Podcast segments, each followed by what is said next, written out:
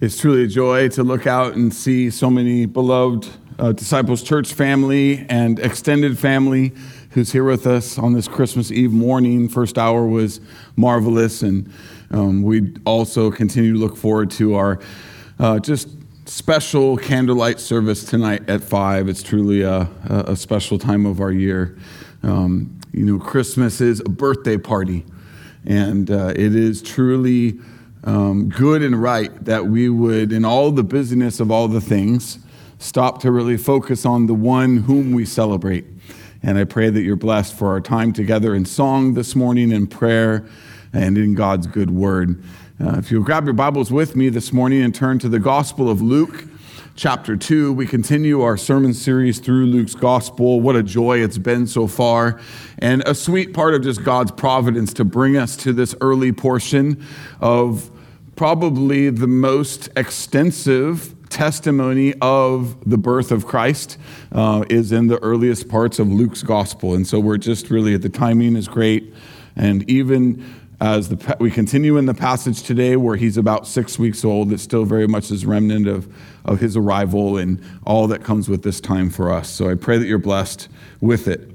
If you're just joining us this morning, then the testimony we're going to read of Anna this morning is the second of two witnesses to the newborn baby Jesus. About 6 weeks old, Mary and Joseph took Jesus to Jerusalem to fulfill the Old Covenant commandments upon them as faithful Jews for purification, for Mary, for dedication of Jesus.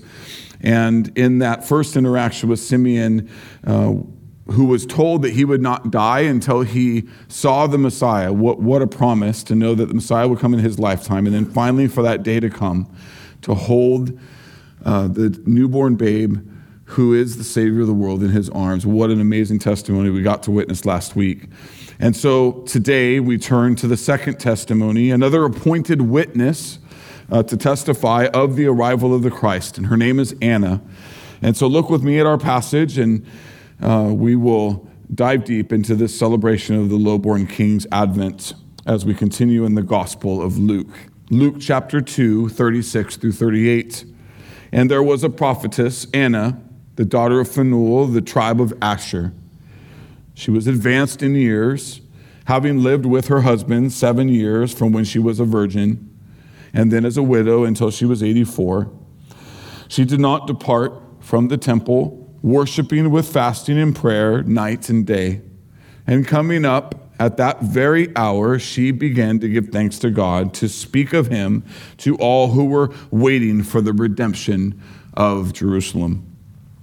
Pray with me, church. Father, I thank you for this time to gather, for the work that you're doing in and among our historic church. In these days you give us under the sun, the work that you're doing among these men and women, their marriages, their families, their generations of legacy, the jobs you give us, the neighborhoods we dwell in, the opportunity we have to truly see and savor Christ, to be transformed and sanctified unto making much of him and his gospel, until you take us home to glory. We thank you, Lord, for the witnesses that we get to bear their testimony according to your Holy Scripture. We thank you for the ministry they are to our own lives. I pray that it be a true blessing for those who've gathered here today. We worship you. We praise your holy name. In Christ's name we pray. Amen. And there was a prophetess, Anna.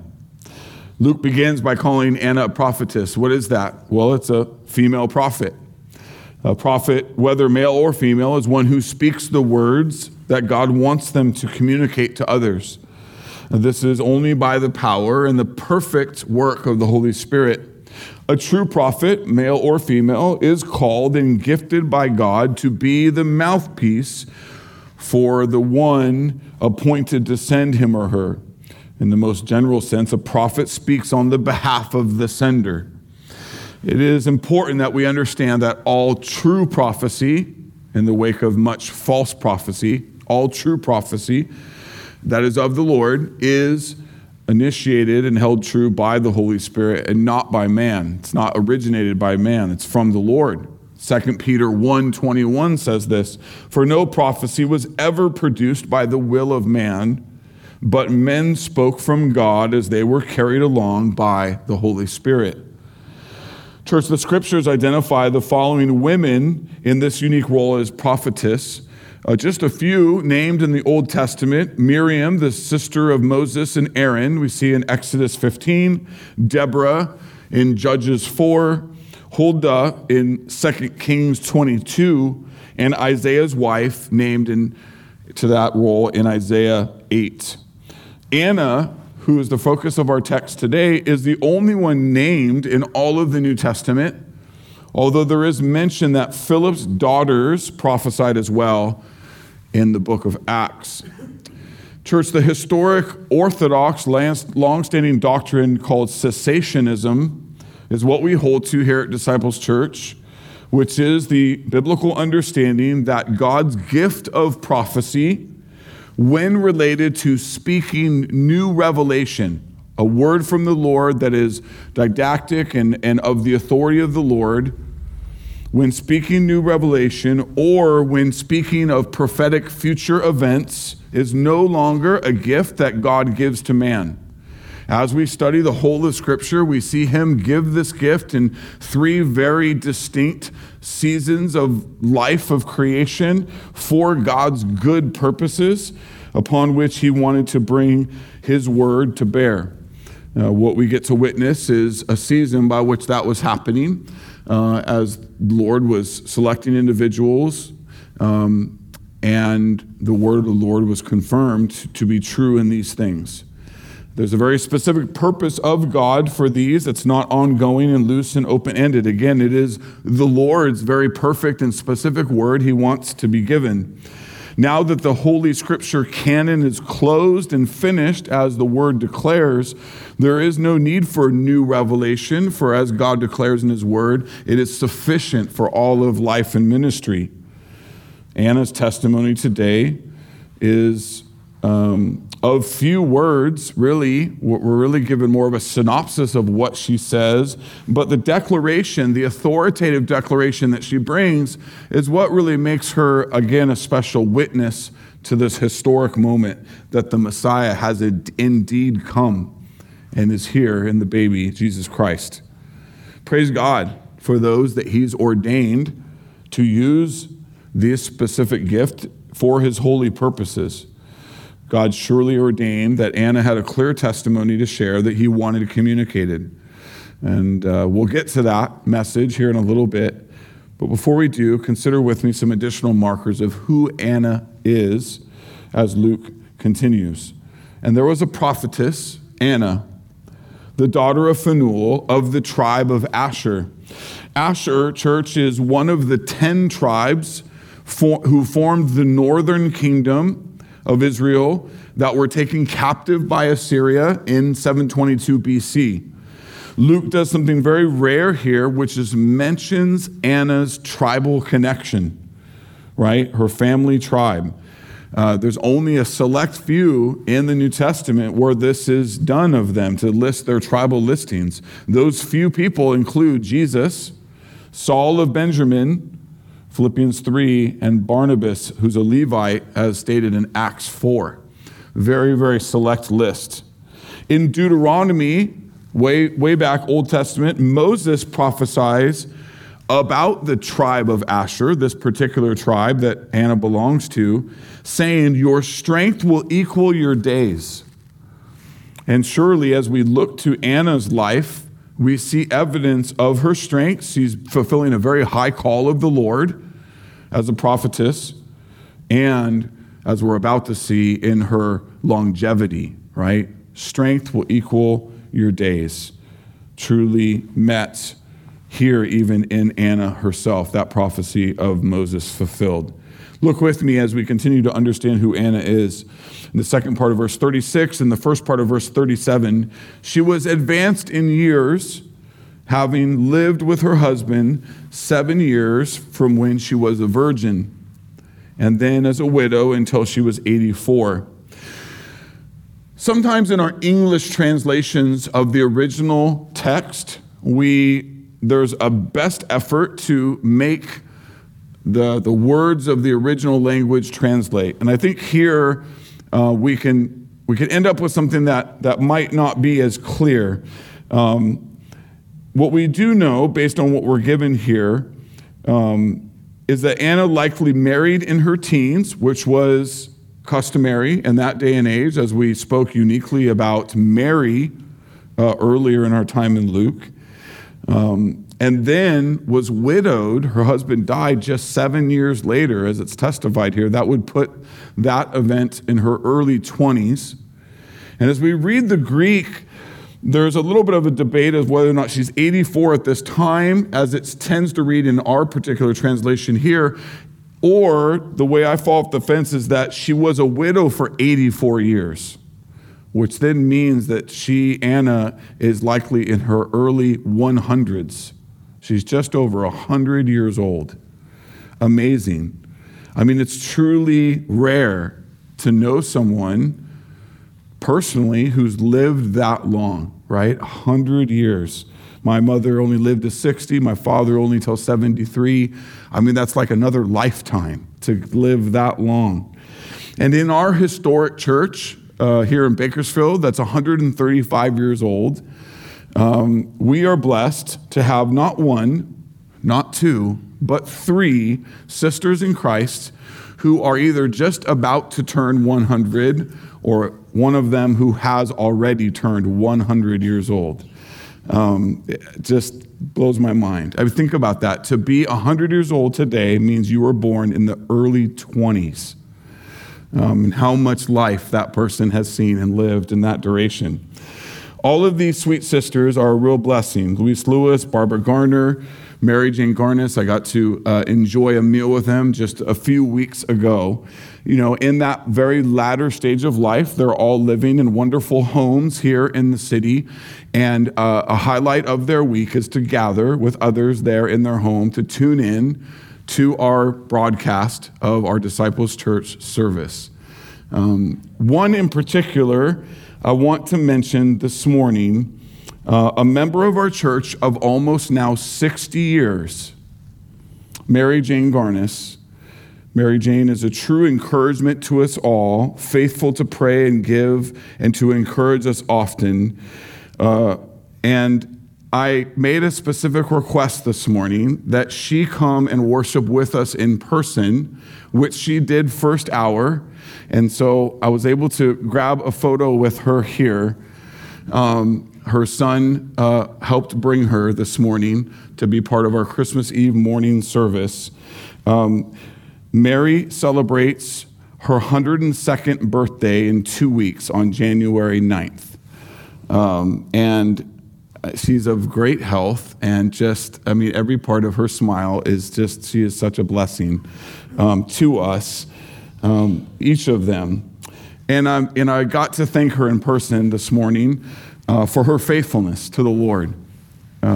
She was widowed in 1995. So approaching 30 years, she's been without her husband, her only husband of 52 years. And just such a unique time. I live 100+ years of life. She's an inspiration and an encouragement. And I just am so thankful. What makes Anna's testimony unique is she too is of this great age and also a long-time widow. And in that, her faithfulness is just a true blessing. And so I'd like to comb into another layer of Anna's testimony in talking about what it is to be a widow, right? A widow is someone whose spouse has passed away. Therefore, the holy covenant of their marriage has been finished by the Lord, by his decree, to finish the terms that he has set. A vow until death do you part is the vow of marriage. And that ending of marriage is up to the Lord to finish that one flesh union. The unique work of God to make two become one in marriage is truly one of God's most amazing works in the economy of his creation, one that I love to teach on often. If you're newer visiting with Disciples Church, I look forward to time with you to help you expand your understanding, insight, and growth into this amazing ministry of marriage. And it can be some of the best parts of life and truly some of the absolute hardest parts of life. So we long to steward it well and understand it well according to the Lord. The unique work of God in this, to have the bond of a husband and a wife come to share life together, is like few other in creation. And what this means is that for someone who has loved and lost their spouse is a tremendous adjustment in life. Love you, sis. Yeah. Yeah, thanks, Brian. It means daily duties, once fulfilled in the spouse, are now left to be learned and carried out by the widow or the widower. It means grieving the absence of the loved one from your daily life is a true and lasting process, one that we've journeyed with most recently with Lisa, and encourage you churches to be praying over her and loving her this morning, even as we work through these things. The need is for new routines and relationships to be formed, a beautiful opportunity for the church and for extended family to draw near. The widower or widow must rise up to live a new day, to honor the Lord's will for their life, to extend their witness and time without their spouse. And with this can come a very unique testimony, one by which the widow or widower who belongs to Christ gets to show a watching world that they are complete, not in their husband, not in their circumstances or their wife, but in the Lord, complete and thoroughly complete in Christ. For most people who are married, they will only experience the reality of a widow or widower for a very short time at the very end of their life, and only if you're the one to not pass away first. Some, on the other hand, remain healthy and vibrant and can live many, many more years after their spouse has passed. There are a number of widows and widowers who are among us in our congregation, many of which were with us first hour as well. And they truly are, each of you, a special part of our family. They carry a unique ministry of how we are to depend on Christ, and that is a great encouragement to us all to labor through that.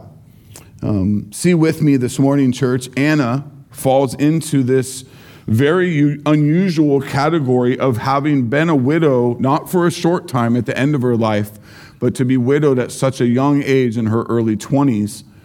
To be a widow for over 8 decades is such a long, long life to be lived, maybe longer than the life that we will live in our entirety as a widow. She chose not to remarry, as God's law permits that a widow can do, because the union of their former marriage has concluded with death. She chose not to exercise that opportunity to remarry, but to remain as a widow. To the widows and widowers among us, we love you. You truly are a special part of our family. You're an important part of our church and the witness of the gospel in these days. You point to Christ in a really special way, that Christ is enough.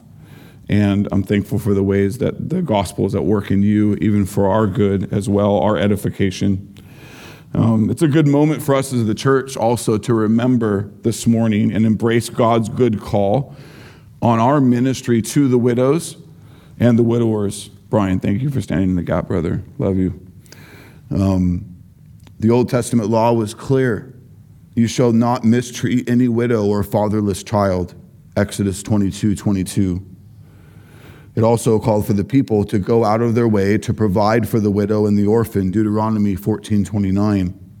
Isaiah said that God would not receive the worship of people if they did not bring justice to the fatherless and plead the widow's cause, Isaiah 1:17. And in these actions, we, the people of God, imitate our Father in heaven. Psalm 68:5 describes him as a father of the fatherless and a protector of widows is God in his holy habitation. Finally, the passage we probably think of most on this topic is the words of James in James 1:27. Religion is that is pure and undefiled before God the Father is this, to visit orphans and widows in their affliction. Church, may our family be a true blessing, encouragement, and help and support to those that God has ordained to widowhood for this time of their life. May the Lord use each of us to minister to our widows and widowers as we labor and go forth. Surely we see how the Lord ministered through Anna and her testimony. And we see it much in the details that we're given next about her faithfulness to the things of God. Consider it with me in the second part of verse 37, church. It says, she did not depart from the temple, worshiping with fasting and prayer night and day. Luke says she didn't depart from the temple. This doesn't necessarily mean that she actually lived in the temple grounds. That's not really the design of the temple. But at least it means she spent a lot of time there. Most of her days, if not much of her day. Her fervor for God's temple is much of reminiscent like to David, who spoke of God's courts this way in Psalm 84, 1 and 2. How lovely is your dwelling place, O Lord of hosts. My soul longs, yes, faints for the courts of the Lord. My heart and flesh sing for joy to the living God. The late, great J.C. Ryle said this of Anna, and I quote, Anna was a woman of great self-denial. She served God with fasting night and day. She was continually crucifying the flesh and keeping it in subjection by voluntary abstemiousness, being fully persuaded in her own mind that the practice was helpful to her soul. She spared no pains to keep it up. Anna was a woman of much prayer. She served God with prayer night and day.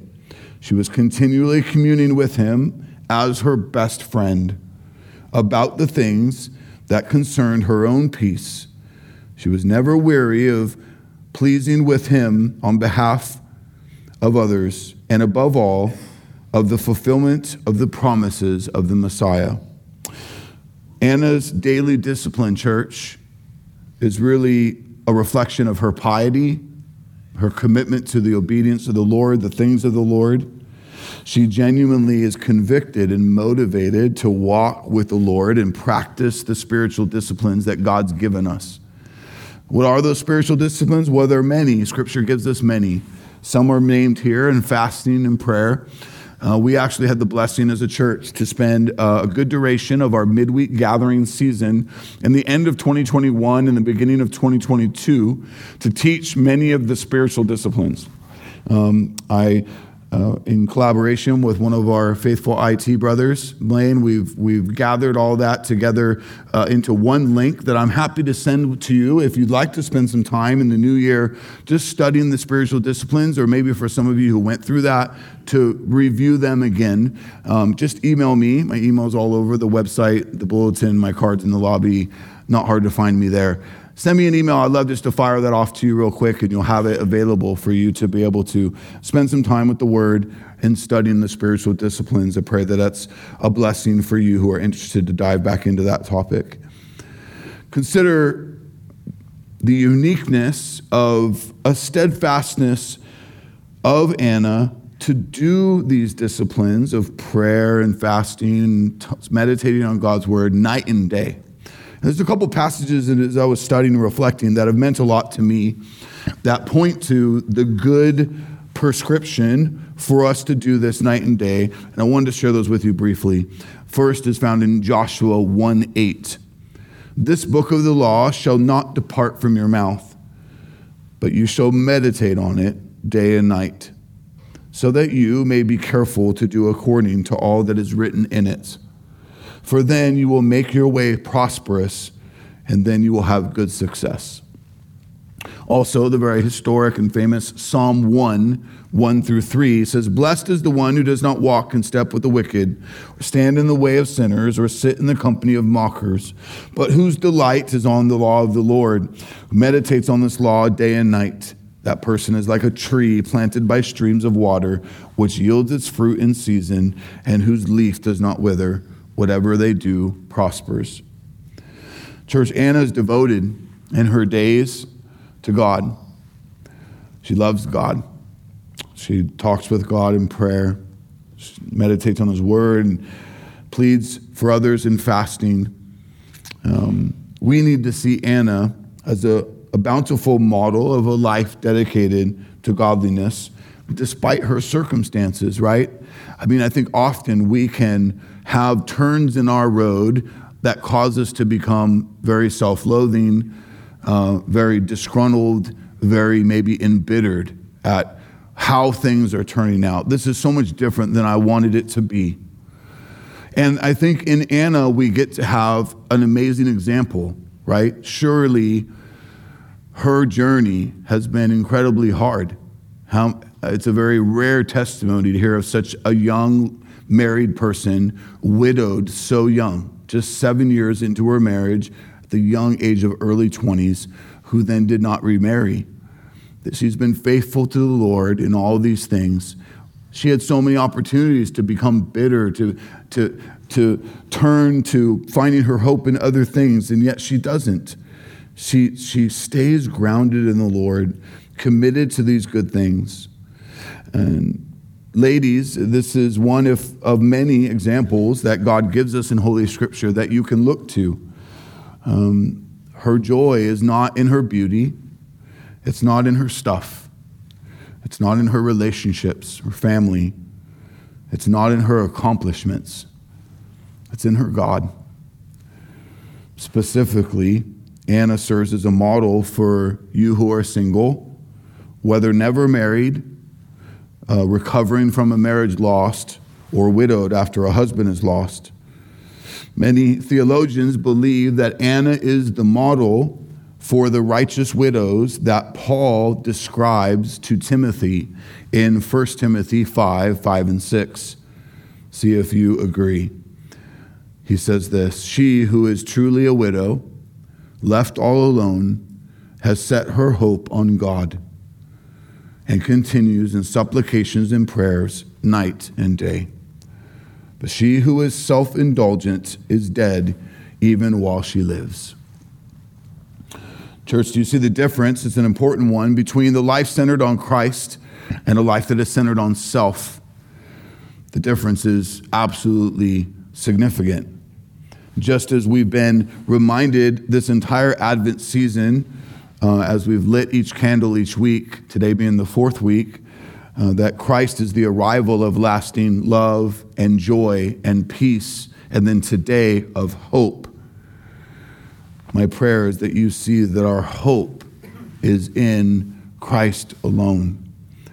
And this is Paul's words to Timothy regarding a testimony of Anna, or like Anna, she who is a true widow, left all alone, has set her hope on God and continues in supplications and prayers night and day. Consider this with me for a moment by way of reflection for each of us. What makes a woman who's been without a companion for more than 8 decades wake up every morning and live her life to the fullest, dedicating herself to spiritual disciplines and closeness with her God day and night? And the answer is, the only answer is, that her hope truly is in the Lord and not in anything else. Her hope and joy are fixed in him. Because if they were fixed, if her hope was in something else, then she would wake up and pursue those other things. Think that it's in those other things is where she's going to find her true grounding. In both Simeon first and now Anna, what we see is two people full of faith in God and faith in his promises through many seasons of just patience, right?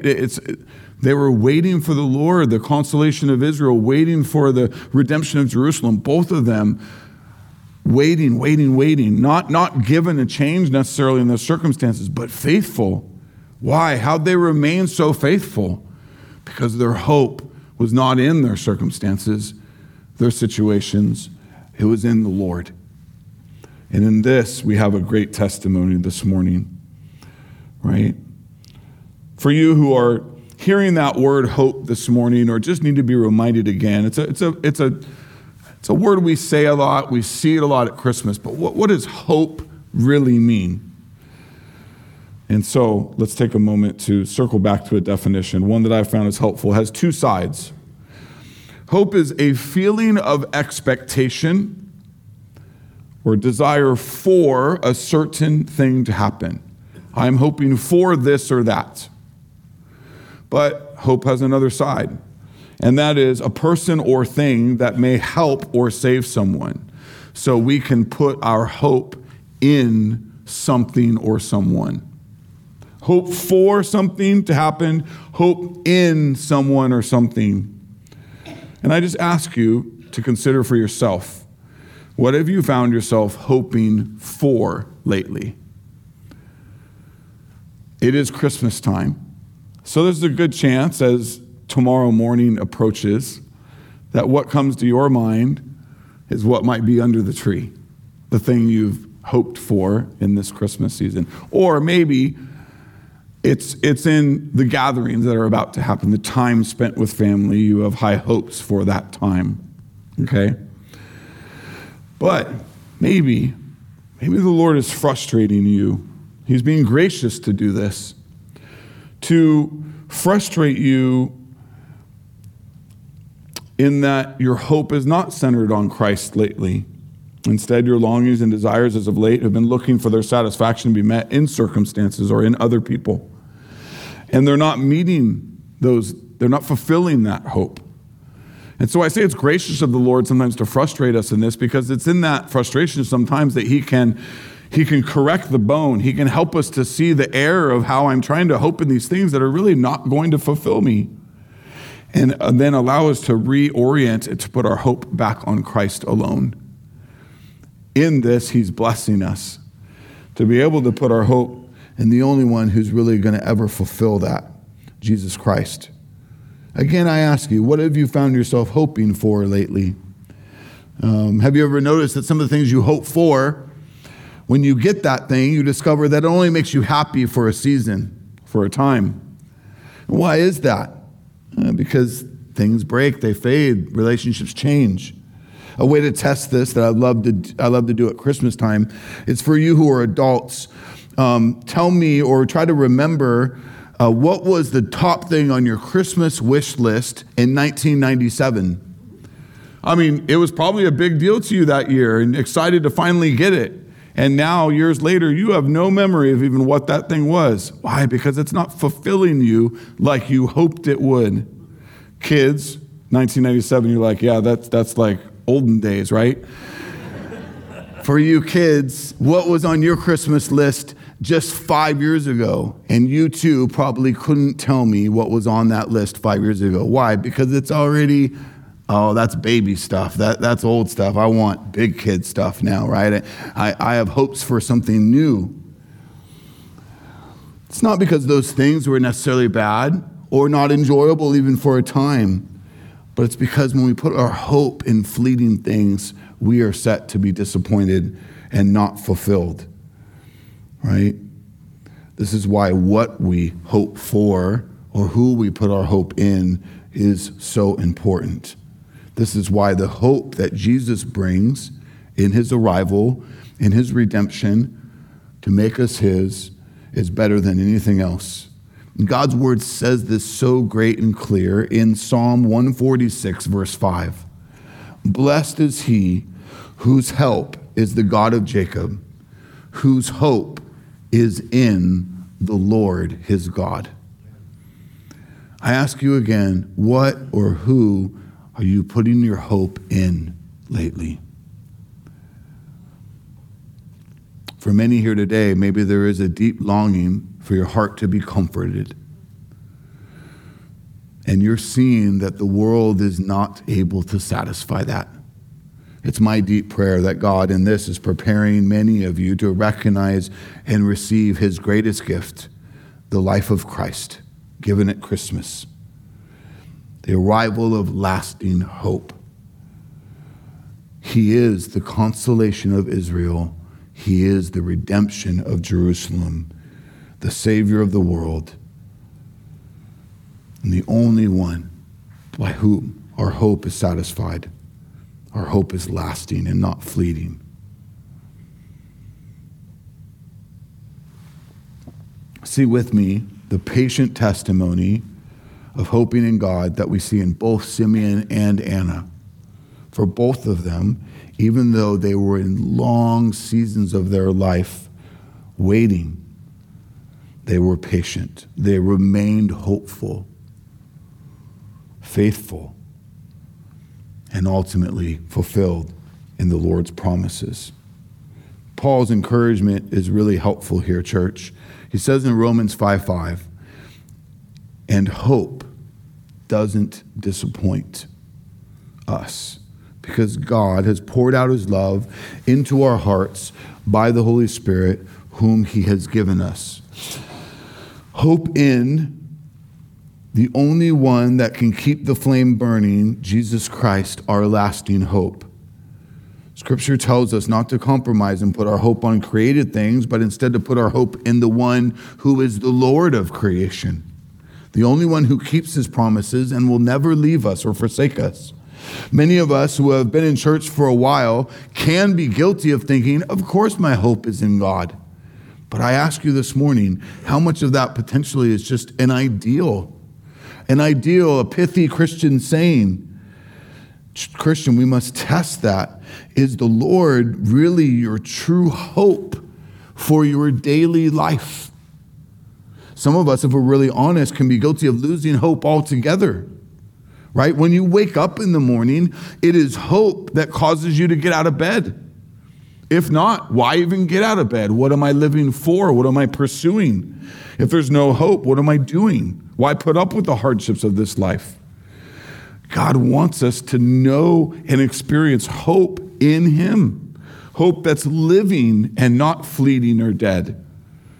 If this is you, I pray that you would hear Paul's words, the following passage. And I pray that for some of you to this morning, this truth of God would be like finding your way to solid ground after being lost at sea for many months.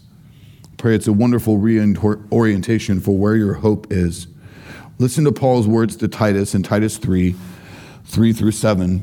For we ourselves were once foolish, disobedient, led astray, slaves to various passions and pleasures, passing our days in malice and envy, hated by others and hating one another. But when the goodness and loving kindness of God our Savior appeared, he saved us.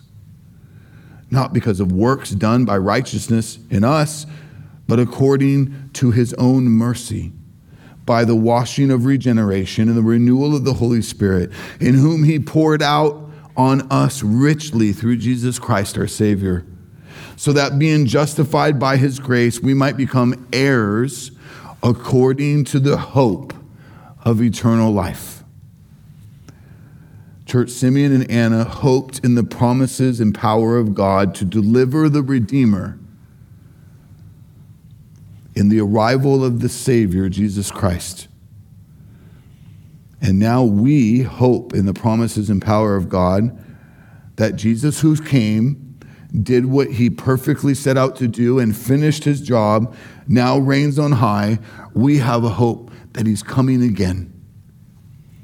For those of us who hope in Jesus, this side of the cross and the resurrection, we have a hope that is grounded, church, in the resurrected Savior.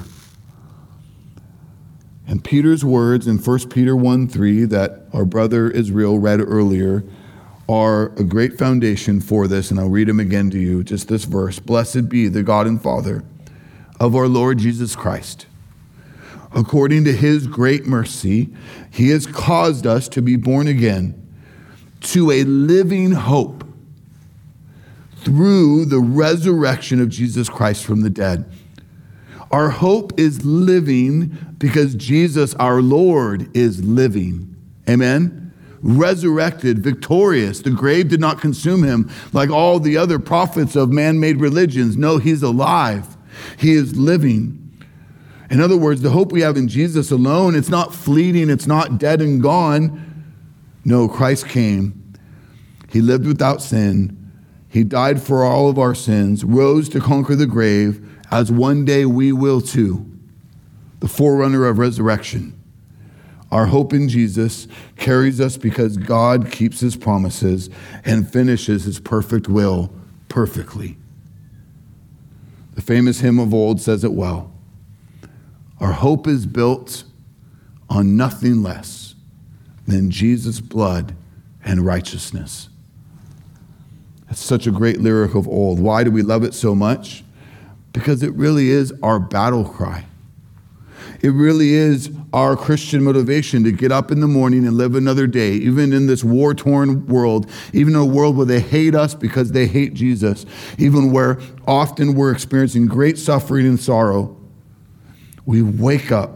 It's our wake-up alarm clock to hope in Jesus, to live for Jesus, to make much of Jesus.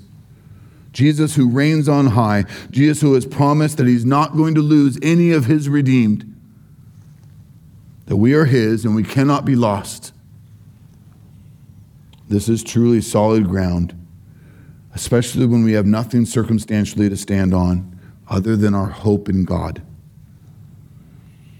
Again, Romans 5:5, hope does not disappoint us because God has poured out his love into our hearts by the Holy Spirit whom he's given us. Church, notice this. It doesn't say hope doesn't disappoint you because the kids don't get sick. It doesn't say hope doesn't disappoint you because you got what you wanted for Christmas.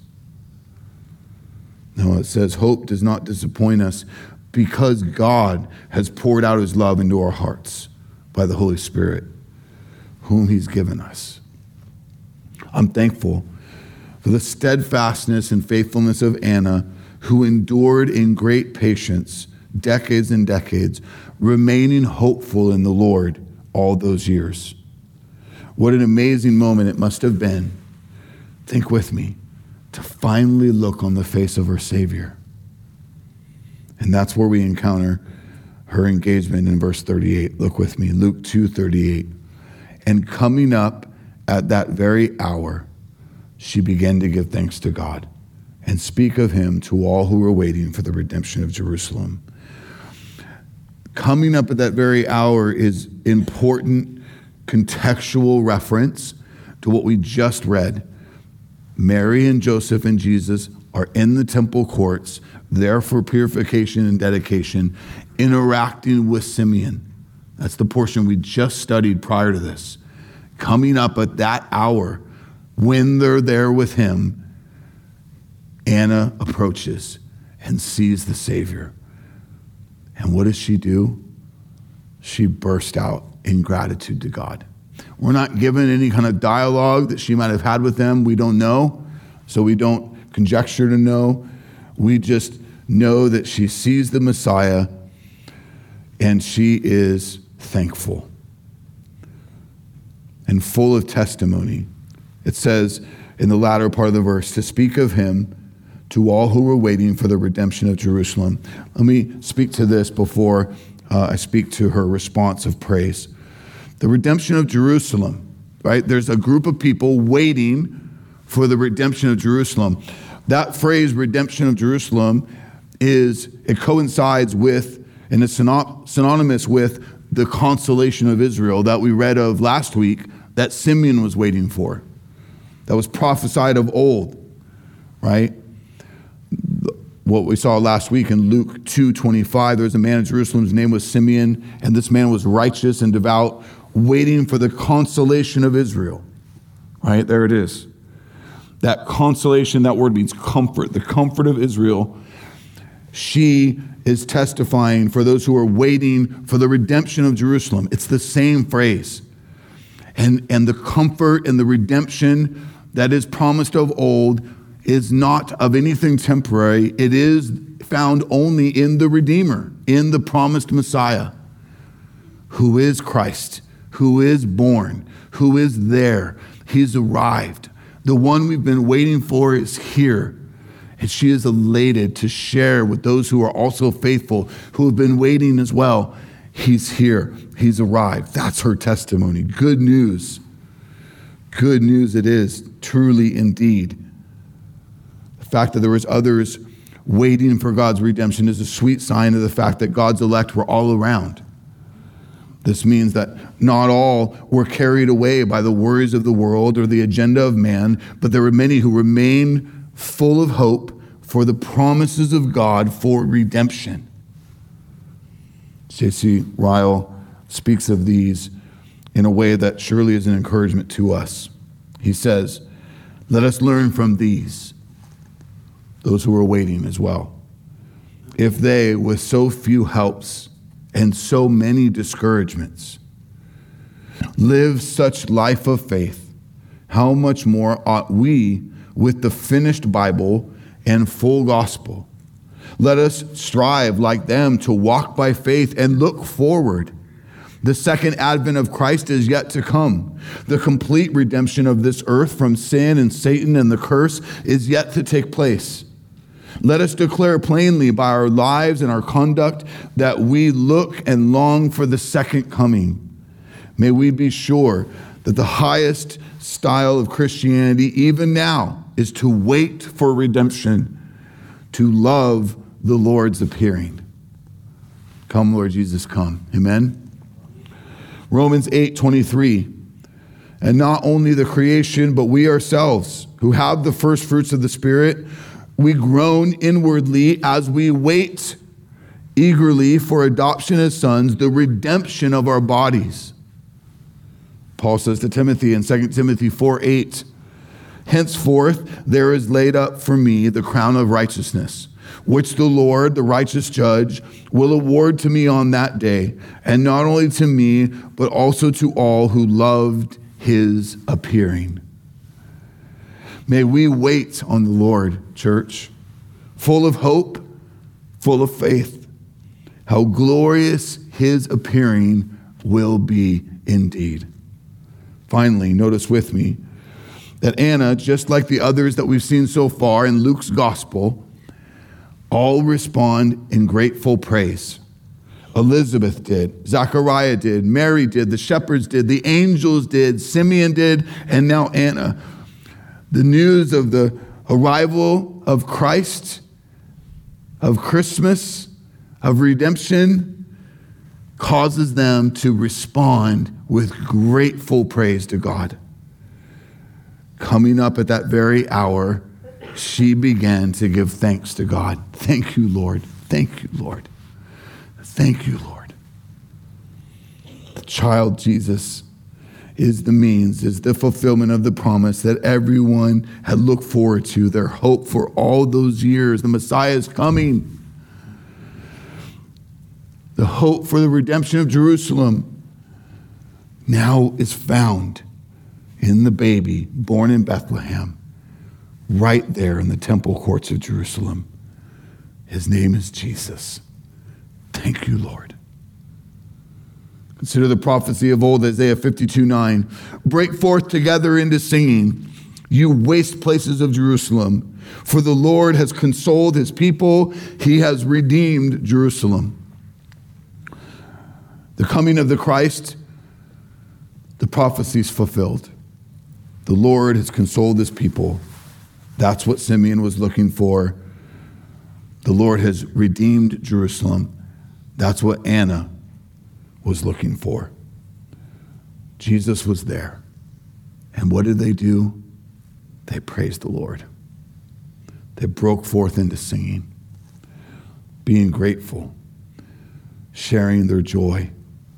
Every one of them couldn't help but well up with true worship and gratefulness to God. This is our response, church, to the good news of Jesus' arrival as well. Paul speaks of the Christian's response to Christ in our life well in Colossians chapter 3, 15 through 17. And let the peace of Christ rule in your hearts, to which indeed you were called in one body, and be thankful. The word of Christ dwell in you richly, teaching and admonishing one another in all wisdom, singing psalms and hymns and spiritual songs with thankfulness in your hearts to God. And whatever you do in word or deed, do everything in the name of the Lord Jesus, giving thanks to God the Father through him. Anna is truly thankful, worshipful, joyful to witness the Christ and consider all that his arrival means for the redemption of God's people. Church, may this be our authentic response to Christ's arrival this Christmas as we remember his great blessing. Stand with me as I pray and we together move to song in celebration of this good news. Father, we thank you for this time together in your holy word. We thank you for this remarkable testimony of Anna, your call on her life, the patience of her days, of so many decades, to just be clinging to you, walking with you, talking with you, just devout and committed to the things of God, recognizing her life belongs to you to be used for your purposes. And here it is, that prophetic word that she shared upon seeing the Christ to those also who were waiting. You gave her the clarity that Christ is here, the Messiah has come. And what a joy it is to see yet another witness lay claim to the fulfillment of your promise, Lord. I pray for my brothers and sisters and our guests this morning that we're reminded that our hope is best in you. If it's placed in anything else or anyone else, it's going to let us down. But in you, Lord, our hope is living. I pray that it's a wonderful reorientation for our lives, for the focus of our days, the discipline of the gospel, of the spiritual disciplines, and the testimony of the gospel to those that you put in our path. Lord, we join our voices now in celebration on this Christmas Eve morning to worship you. We thank you. In Jesus' name we pray. Amen.